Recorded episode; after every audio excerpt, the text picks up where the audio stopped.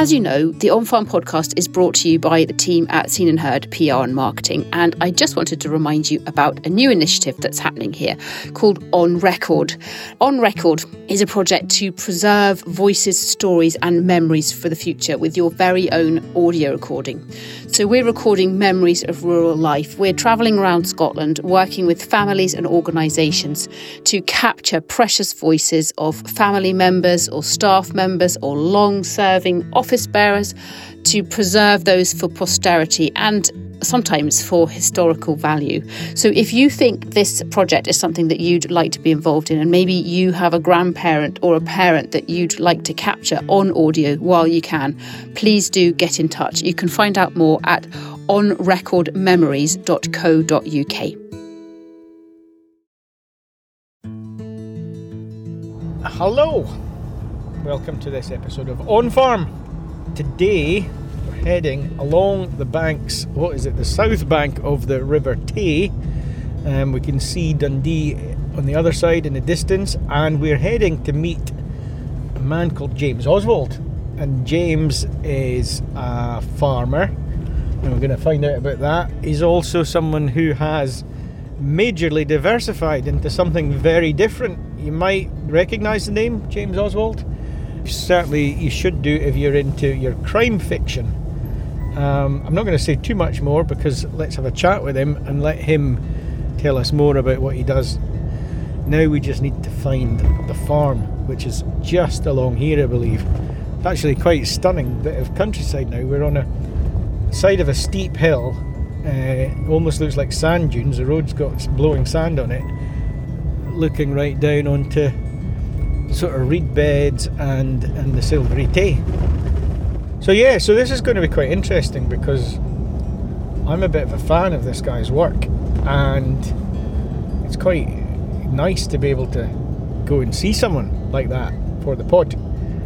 But I think there's an interesting story too because, well, yeah, he's a farmer and he's he's writing books and he's got a very different story to tell for us all. Right. Let's see.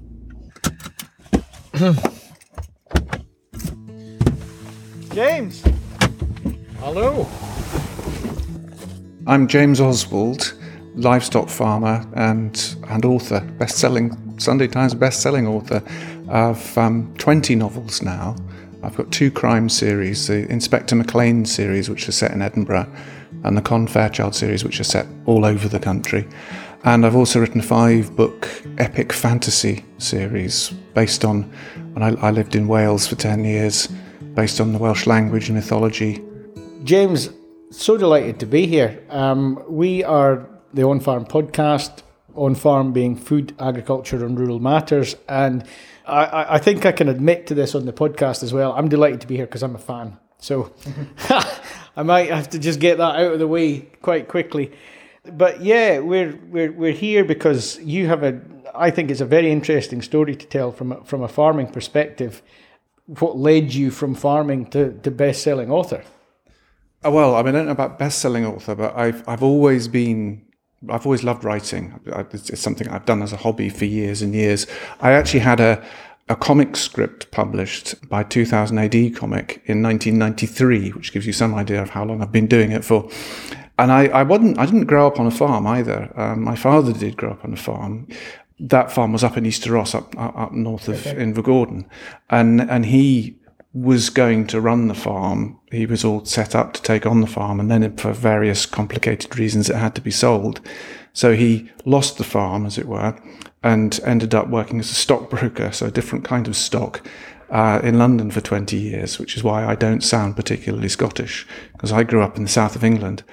But he always wanted to farm. I always remember when we were very small, my, my brothers and sister and I, uh, every Christmas we'd have our Christmas list of what we wanted to get for Christmas, and we'd have a little book, and there was a page for each of us, and there was a page for my mum and a page for my dad, and Dad always just wrote farm. That was all he ever wrote. Right.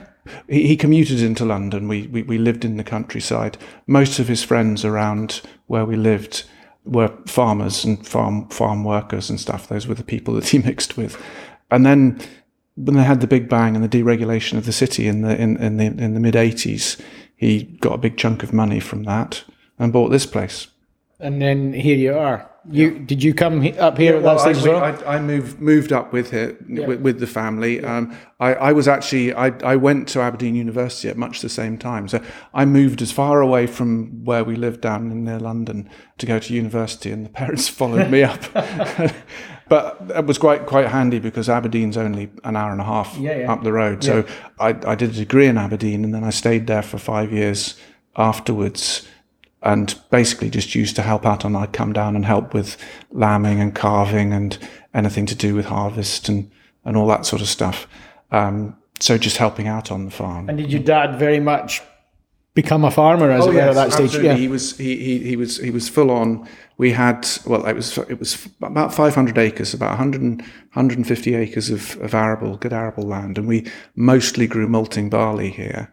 And then he had, I think it was about 50 head of of, of suckler cows and followers and stuff, and and, that, and they ran on all the rougher land. Hmm. And about 400 ewes, so we it was a good commercial farm, and he had uh, one one man working with him, but he did most of the work himself. Because just, just for our listeners, just to give an idea of where we are geographically, we're on the south bank of the Tay estuary, and it just the ground rises really steeply up from the water, right up, and we're James's steading and house is on a sort of shelf halfway up a hillside. Halfway up. Yeah, with with the hill rising behind and and some really well steepish but good looking arable ground down to the Tay below. So a, a real a really good mixed farm back in the day. It was it was a very very good productive mixed farm. Sadly, when when my my mum and dad very sadly died in a car accident in 2008, um, which is when I I took over the farm. But I've got two brothers and a sister, and everything was split four ways. So in order to keep as much of the farm as possible, we had to sell most of the arable land. There's a lovely, lovely arable field just outside the kitchen window here, but that belongs to my neighbour now.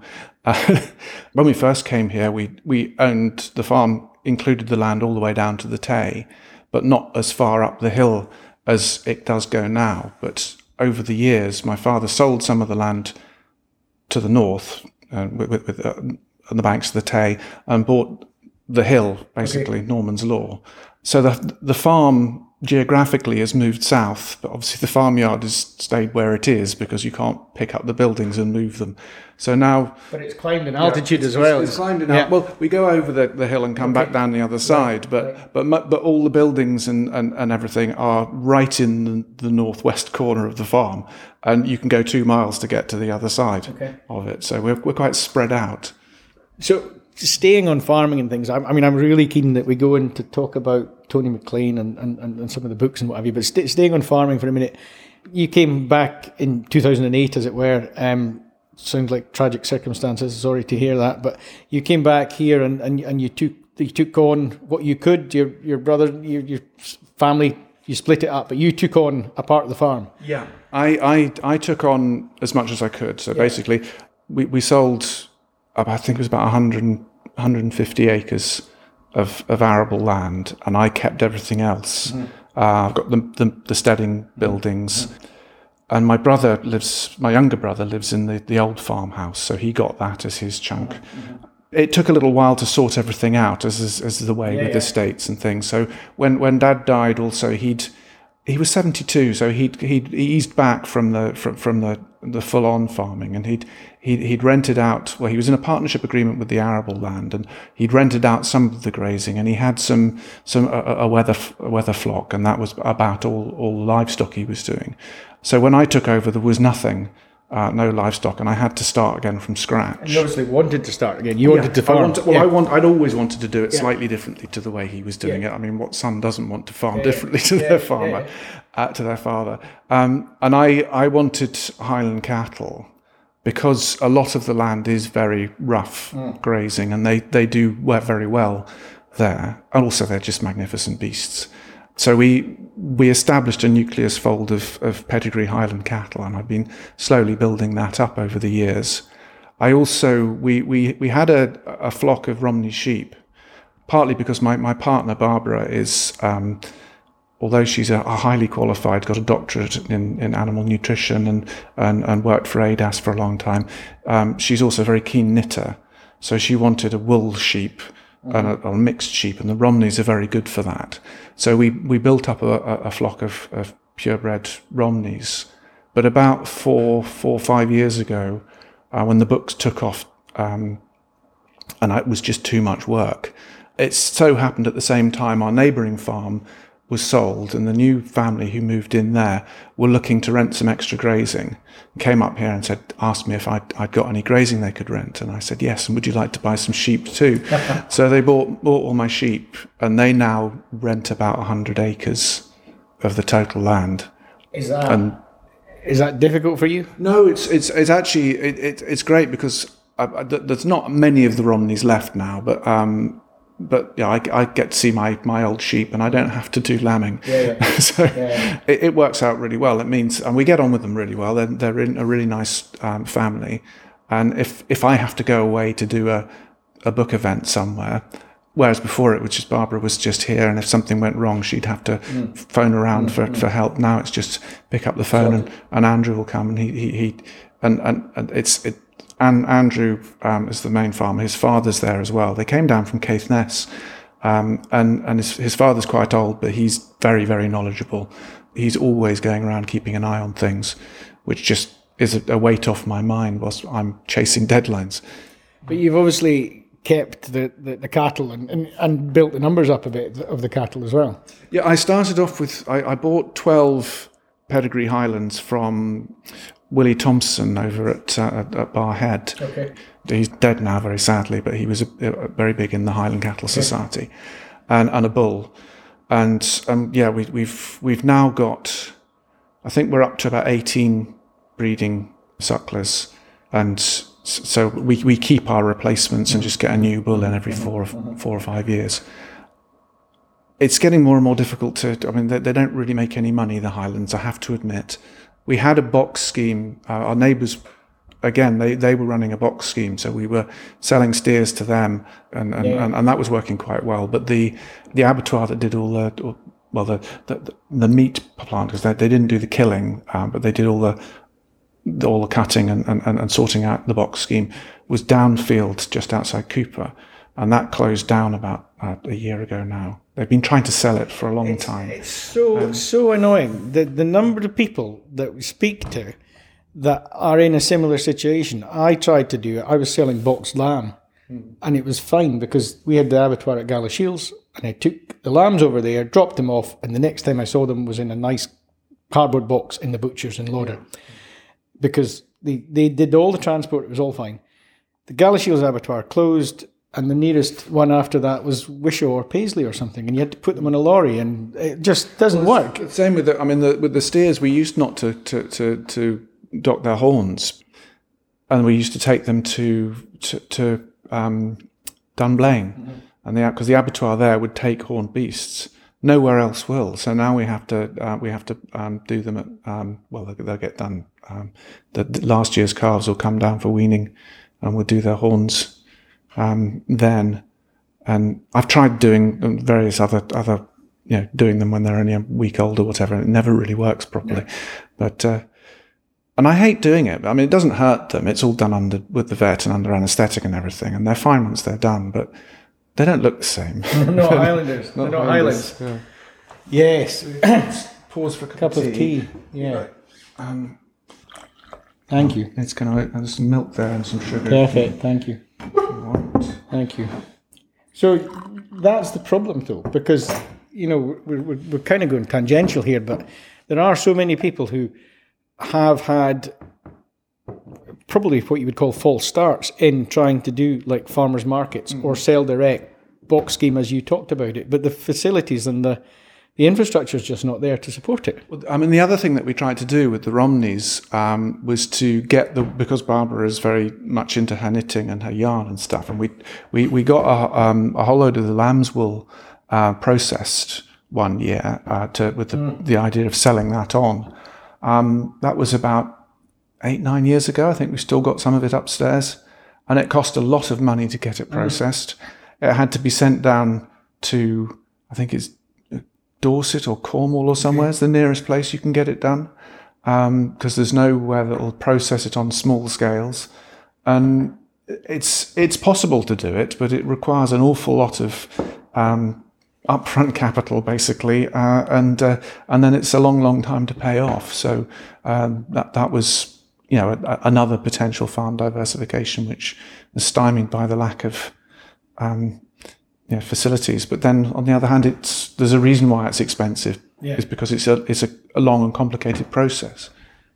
But then the diversification came along that what I'm going to say in terms of diversifications, it must have been quite an easy one to, to finance, as it were. You didn't need to build a shop. You didn't need to whatever. You, I guess, you bought a laptop or a, or a, or a sharp pencil or what. You know, how did it work? Well, as I say, I mean, I, would always actually always been writing, and even before before I I um, took on the farm, um, we'd been down in Wales. Barbara went, uh, she got a PhD in, in animal nutrition at the Dick Vet in Edinburgh, and then got a job working for ADAS on one of their research farms down in, in Wales, just outside Aberystwyth.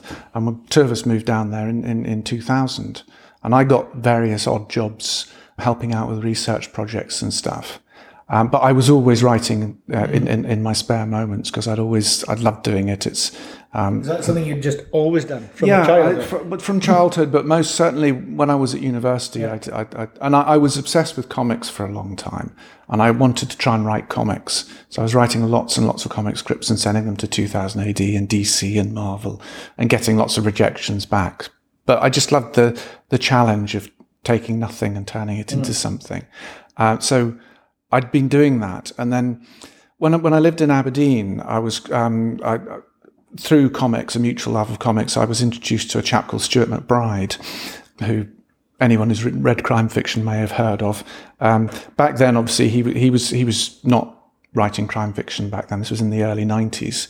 He and I really got on really well. Um, used to exchange manuscripts, give give each other feedback and stuff.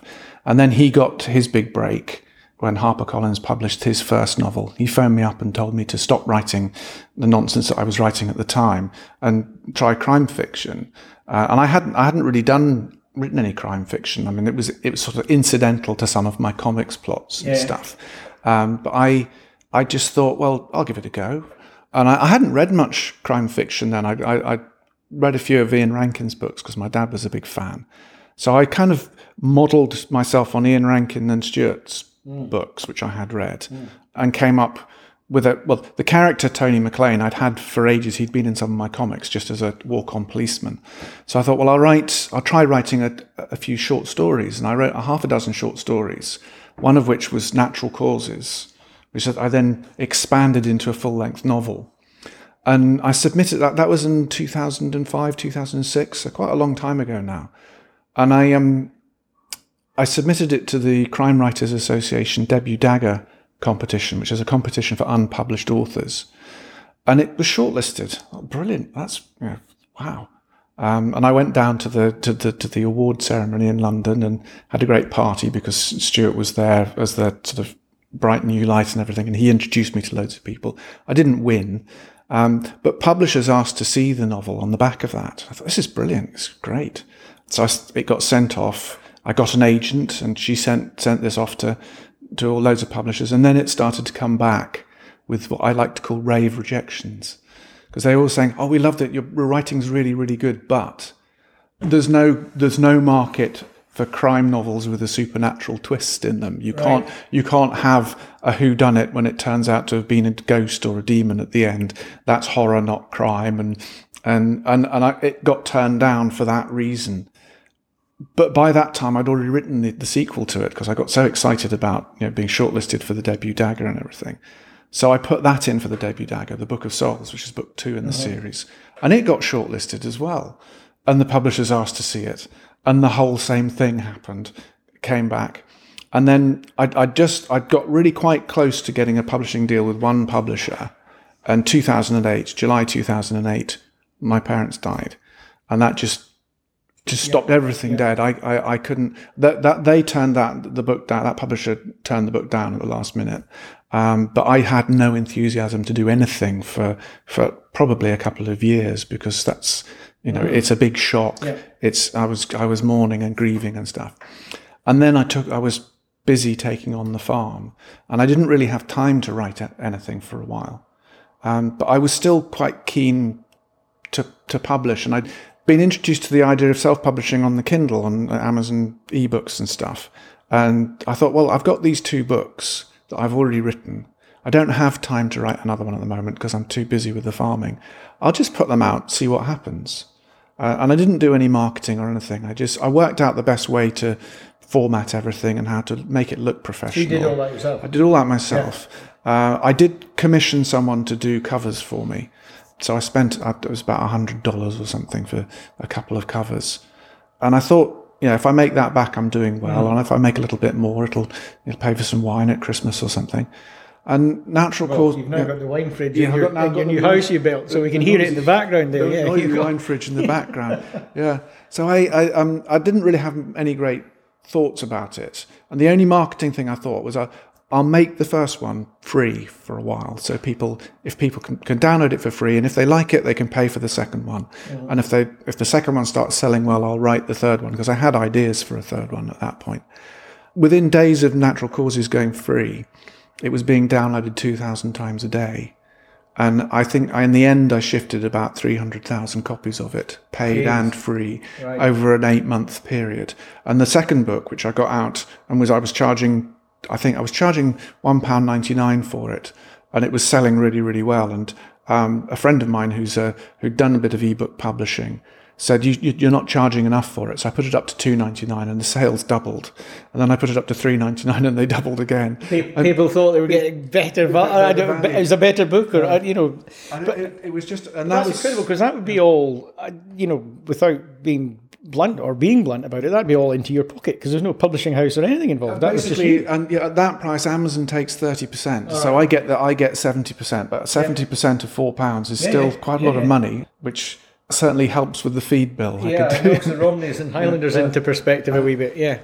At what point did a did a publisher come to you and say, mm, uh, "Sorry, James, sorry, Mister, Elder, we got this wrong"?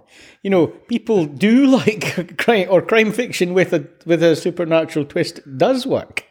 Well, this was um, this was 2012 that this the, the natural causes t- took off so spectacularly, and I I went down that that summer to the the big crime fiction festival in Harrogate. There's an annual crime fiction festival. I didn't have an agent at that time. My the, my original agent that I'd had before had had retired, and um, I was approached by two or three agents looking to represent me, which is the opposite way of, of it normally happening. But there was one who I had met before when she'd only been an, an agent's assistant, and she'd liked my work, but the agent she was assistant to hadn't, so they hadn't taken me on. But she came up and said, "I'm an agent in my own right now," um, and I ended up signing with her.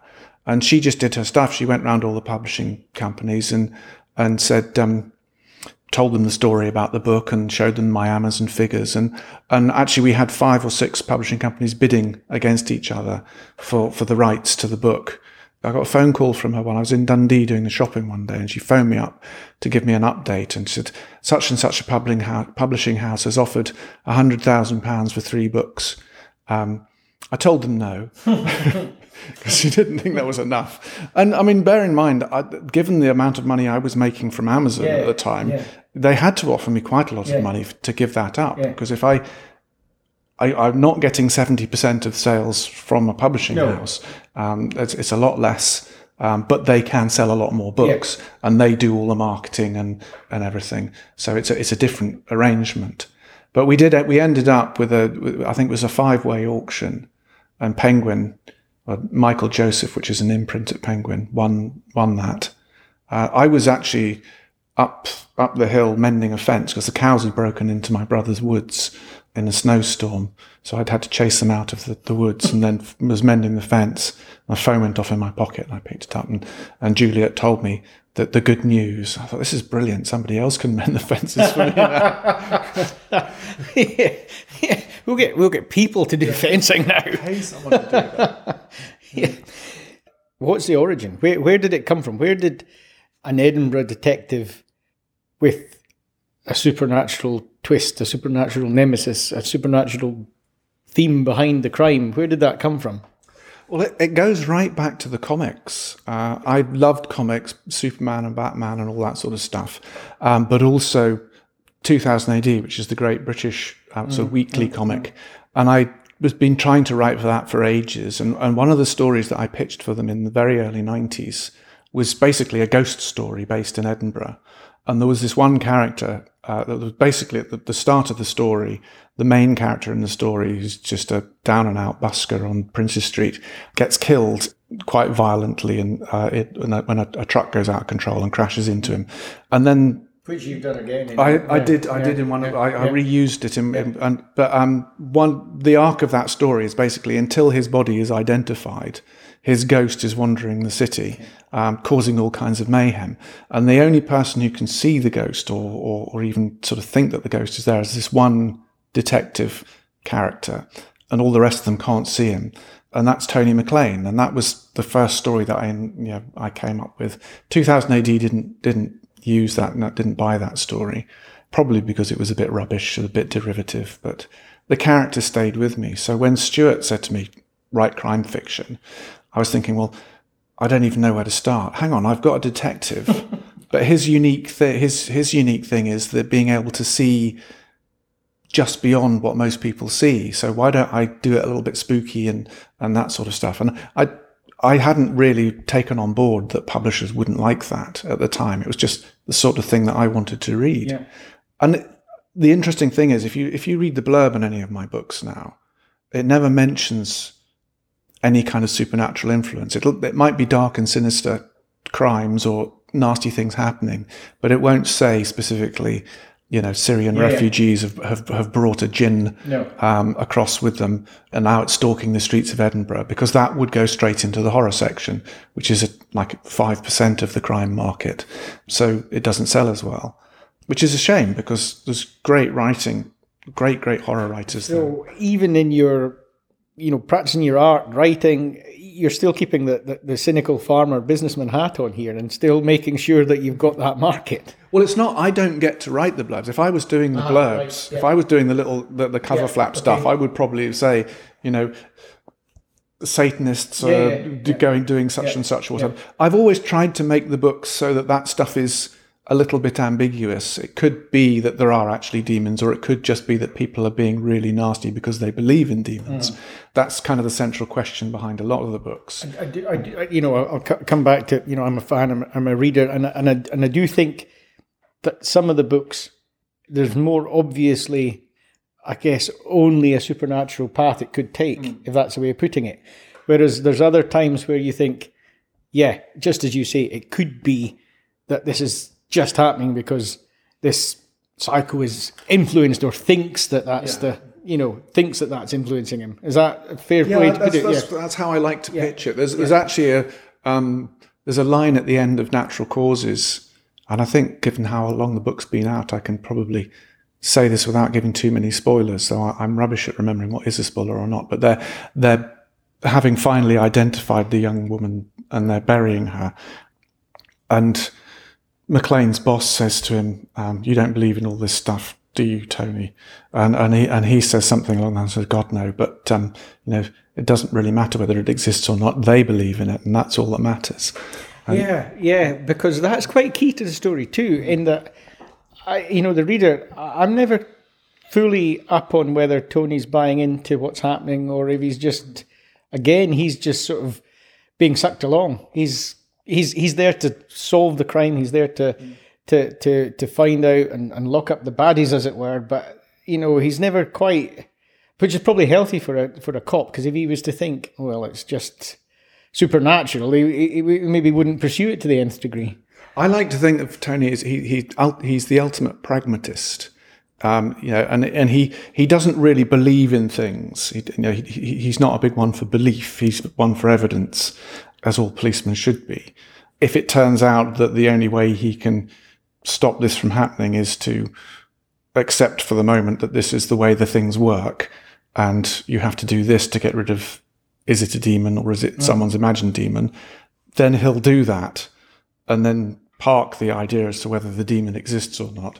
So I, I, that's how I approach it anyway, and it's always it's quite a tricky one to do, and sometimes it skews far too far into the into the sort of the, super, the there is only a supernatural explanation. So, so, who are you then, James? Are you the the sort of believer that there is, you know, there's more out there and there is, or are you the pragmatist that I'm very much the show me the evidence kind of guy. Mm-hmm. I, I'm, I'm, I'm, you know, I would love it if you know ghosts and UFOs and all this sort of nonsense existed, but I, you know, I, I, I need a bit more proof than these blurry photos that you see and the people wandering around with with infrared cameras in in haunted houses and things on the telly. Um, But you obviously have you obviously have great. I mean, is it fun to write? Is it or is it hard work to write? I mean, It's what hard is it? work to write, but it's very satisfying. I think I think the the thing I, I hate writing, but I love having written. I think is, is the quote. It's really satisfying if you can get that balance right and, and and play the thing just straight down the middle, where people can either decide, oh yes, it is the supernatural, or oh no, it isn't. And uh, that's how I've always approached writing. I start with a very very small idea and just kind of work away with it. I'm, I'm not much of a, a planner. I'll just sit down and start writing and see where it goes. And that is quite hard work because your brain is constantly trying to think through dozens of different scenarios as you're writing. But it, yeah, it is, it is very satisfying when it comes together. And and you've been very sort of prolific in your hard work because what did you say? Twenty twelve. We're, we're we're ten years ish down the line, and what did you say? Fifteen books. Uh, 20 books in total. I had written, I'd written Natural Causes, or I'd written five books that have since subsequently been published before Natural Causes came out. And it came out, the Penguin edition um, came out in May 2013, so not quite 10 years ago. Um, but my, my self published edition came out uh, 10 years, just over 10 years ago. And, um, yeah, I, I mean, I'm, I'm, I'm a sucker for, for punishment, really, basically. I, I try, been trying for so long to, to get published that when I, when it finally happened, I just kind of jumped on it and said, yeah, I'm going to do this to the best of my ability. And at the time, we hadn't built that, when it first started, we hadn't built the house yet. When I, as I was saying, when I inherited the, the, the farm, my brother got the farmhouse. So we had a, a Dutch barn just across the yard from the, from where the house is now um, which we didn't really need. So I got a static caravan that I bought off a local caravan park, shoved that in the Dutch barn, and I lived in there for five years whilst we were building the house. And I wrote probably five or six novels in, in the caravan.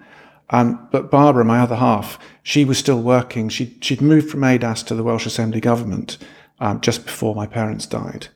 And we had a house down in Wales. Um, so she stayed down there to sell the house and to look for a job up here. So for three years, I think it was, I was on my own in the caravan. Well, me and the four dogs and the two cats. Right. Um, right. So uh, uh, that's what I do. I'd, I'd do the farm work during the day, and as it got dark, I'd sometimes remember to feed myself, and mostly just sit down and write and write until about midnight, and then go to bed and sleep, and get up the next day and do it all over again. And it's more difficult now because I've got this lovely house and I've got telly to watch and and Barbara to talk to, and uh, so actually uh, there's more more things getting in the way of the writing. But then I was really very focused and selfish about it. You're like a you're like a modern day Walter Scott. You know, this is your Abbotsford. It's not quite as grand. It's got a better view. Yeah, It's got a fantastic view. I, I, I think we said that at the at the front of this pod. You know, the the view that you've, especially the way you've designed the windows like Well, that, the view down to- to, the Tays. when I- 'Cause- because of the way the farm is set up, this was really the only place on the farm I could build a house. I could get planning permission to build a house, um, and that's the view. So, you, and it is a spectacular view. So you have to build a house to to maximise that. Um, so I designed the house around that view, yeah. and then sat down and worked out how I was going to pay for it. Where are you now? Where, where where's the the writing? What's what's happening? What can we look forward to? I'm currently working on book 13. I'm about 60,000 words in, which is about uh, the first draft. So that's about halfway. And I've just worked out, I think, how it ends, which for me, that's quite early on for me. Sometimes it takes me until I'm almost finished and I say, oh, that's what's happening. Um, is that is that is that normal? Is that you know No, does, does Stuart MacBride normal. work like that? No, Or I- I know, think- I as an example. different different authors to you know plan to different extents and you get you get people who plan meticulously and they'll have a, the whole thing mapped out before they write a, a single word and then you have some authors who like me, just kind of wing it and hope that something works out in the end. I know I've, I've, I've read an interview with Ian Rankin uh, a few years back now. I think that he he doesn't do very much detailed planning. He'll have a, a broad outline, maybe two or three pages of A4, but he won't start writing until he's got a title. And I wish I had that luxury. One of the problems with producing the books, I was doing two crime books a year for a while and running the farm mm. and building a house. Uh, I was kind of panicking. I just needed to keep writing, keep writing, keep writing just to keep up. Um, so I'd just start writing without a title. And, and then I'd get stuck because I could not think of a title. And my publisher's asking for a title. We need something to go in the catalogues and we need to start commissioning cover art. It's a bit like this podcast. We put one out every week. And what are we going to call this week's episode, Dave? yeah. It turns out that my, my editor, um, my original editor, who is now currently my editor, is a huge fan of the Sisters of Mercy. Okay. Um, so that's why one of my books is called The Damage Done. Yeah. Another one is called Bury Them Deep and one of them's called No Time to Cry. These are all Sisters of Mercy songs. Um, so for book 13, I shall probably go and um, look through the Sisters of Mercy songbook and see if I can come up with a, a, a, title or a line. Um, but the the whole process of writing and not quite knowing how it ends when you whilst you're writing, I wonder if actually that is a good thing from the reader's perspective because from from my point of view, there's there's there's no satisfaction in getting you know a third of a way through a book and thinking I can see where this is going, I know where it's going. Maybe that's actually quite key because you've not written it knowing where it's going. Maybe that you know maybe well, that's I certainly think it's it's. I have occasionally seen seen reviews for some of my books where it's, it's oh I guessed who done it by page five. I said well that's clever because I didn't. uh, but I, I, I, don't know. I think diff, you know, some writers who plot meticulously can can maintain that that mystery and they can get the twists in exactly the right spot and everything. Um, but my brain doesn't really work that way. Certainly, I think the way I write, not knowing exactly what's going on, particularly in the early stages of the books, I've got some very interesting scenes going on and I've got no clue how it all adds up means that it's very unlikely when you read it that you're going to have an idea what's mm. going to happen. Um, so I think from that point of view, yes, it, uh, but it. But then again, when you introduce a character, a repeating character like Mrs. What's her name? Mrs. Safer. Mrs. Saifre. Saifre. Yeah. Saifre. You know, when you read a book, you yeah. can't, you know, Saifre, Mrs. Saifre. I suppose it's almost, you know, page five in the book and Mrs. Saifre appears well, you know, she's, know she's going to be there, yeah. there or thereabouts yeah. involved. Yeah. Mm. And that well, that is the problem with series fiction, obviously, particularly if you keep on bringing back the same villains. She's she's a great one though, uh, Mrs. Saifre, because she also comes from the comics that I've written right. using using Tony McLean as Jane Louise Dee and as Mrs. Saifre. uh, and a little a little pun that I, I've I've done for myself in the books. She's either always Jane Louise Dee or Mrs. Saifre. She's never Jane Louise Saifre, but yeah. she is Louise Saifre or Lucifer. Ah. It's this is quite like yeah my, my, right my, okay editor, right? editor Alex hadn't didn't get that no. until about until I think the last book and I pointed it out to him right as well. So it's a it's, it's a little pun because she she is based in in the in the comic script that I wrote. Um, the character Jane Louise Dee was a, a young tech, you know, um, mm. uh, you know genius, uh, but had no money or no prospects or anything, and basically sold herself to the devil to get fame and fortune and turn herself into the what was then the you know the because this was right in the early 1990s, so she was the Scottish equivalent of Bill Gates, yeah, yeah. and um, and that was why she became Lucifer because the devil basically took her over, as it were. Um, and in the comics, there was no hiding the ghosts and demons and stuff going on. It was it was because you can get away with that mm. kind of stuff in comics. Um, but that I just kept it kept it as that kind of named thing. Um, and and she does seem to have possibly psychic powers. She seems to die, and then maybe it wasn't her; it was a body double, or she's just back, or whatever. Um, so that was that's why you know I've always I, when I'm writing her, I'm always thinking she is the devil incarnate, Um, and she, she, but she originates in this neck of the woods. Is that right? Am I? no, know, she, is it um, no, she had it. She had a house. She, t- t- see, um, I'm, I'm always always searching for searching my memory as much as anything for um, locations, and she she had a I actually kind of that was um, whatever they call it. Um, writing back, um, I, I I invented more of her character for one of the later books. I think it was I think it was um, which book was it? Writ- what? Written in Bones, I The think. one where the politician was no. shot, was it not? yeah, that one? oh, oh, that one. No, that the house the politician lives in is basically the other side of the hill here. Yes, right. So that was here. Um, that was here. Uh-huh. Uh, but Mrs. Saifre, um, Jane Louise Dee, comes from a family that had a mansion house in the south, um, in the East Neuk, Yes, um, right. and and which is um, close to. Uh, actually, it's a it's a house that my sister and some friends of hers rented when they were all students at St Andrews in, in the very early eighties.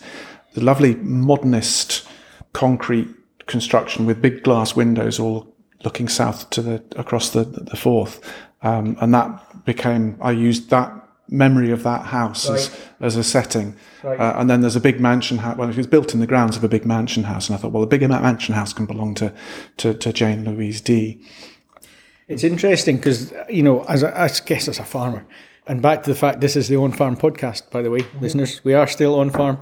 Um, there's a real, you know, I'm I'm an avid Ian Rankin Rebus fan, and there's a real feeling of, and I don't know if Ian Rankin listens to this podcast, by the way, but there's a real feeling of almost of almost. I'll, I'll, well, I'll, I'll be careful how I phrase this then, but there's a real feeling of almost slightly feeling let down if Rebus steps not out with Edinburgh because I know that, that he's done that a lot now, but into the countryside, he's he's not familiar. But then he wouldn't be. He wouldn't be. So when a reader reads something and you, and it just do you know what I mean? It jars because you know that wouldn't be what was happening in the countryside at that time of year or whatever it might be. It, it's it's like it's like the famous in Superman when the combines and look at the wild oats and that barley. You know, it's the things that jar from a farming point of view or a or a, or a, or a countryside point of view. But Tony naturally goes into the countryside. It feels more natural. That scene, you know, there's the Highland cattle round about him felt more to me anyway. It felt that was, you know, I think that. I mean, I'm, I'm probably. I, I would I would worry the other way round that I'm not getting Edinburgh right because I have very briefly lived in. So I was just about to ask. Yeah, does that does the I- opposite? Yeah, I very briefly re- lived in Edinburgh, um, in Tony's flat in Newington, for instance. I, I based on the, the flat that I lived in Edinburgh when I was a postgrad student for one term before I gave up that course. And I, I lived in Roslin for five years whilst my partner was doing a PhD at the Dick Vet. And I used to work in a call centre just off Leith Walk.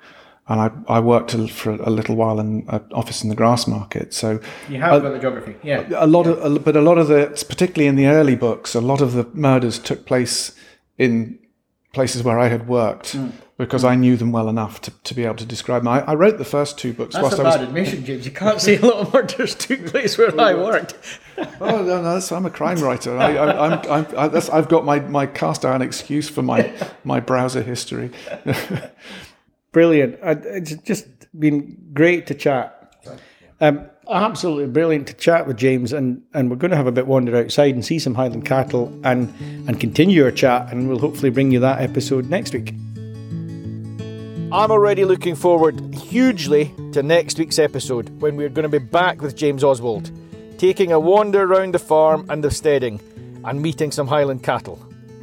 Huge thanks again to James for taking the time to chat. I thoroughly enjoyed it. I am a fan, and I'm sure that came across in the podcast. And I can't recommend highly enough, especially the Tony McLean DI Inspector McLean series. I must also thank, big thank you, as always, to our on farm sponsors, Scottish law firm Gillespie Macandrew. It's sponsors like Gillespie Macandrew who make these episodes possible. And just before we go, our usual reminder On Farm is made by our team here at Seen and Heard PR and Marketing. Get in touch with us anytime you have any food or rural business, PR, or comms questions. So that's it from me, and bye for now.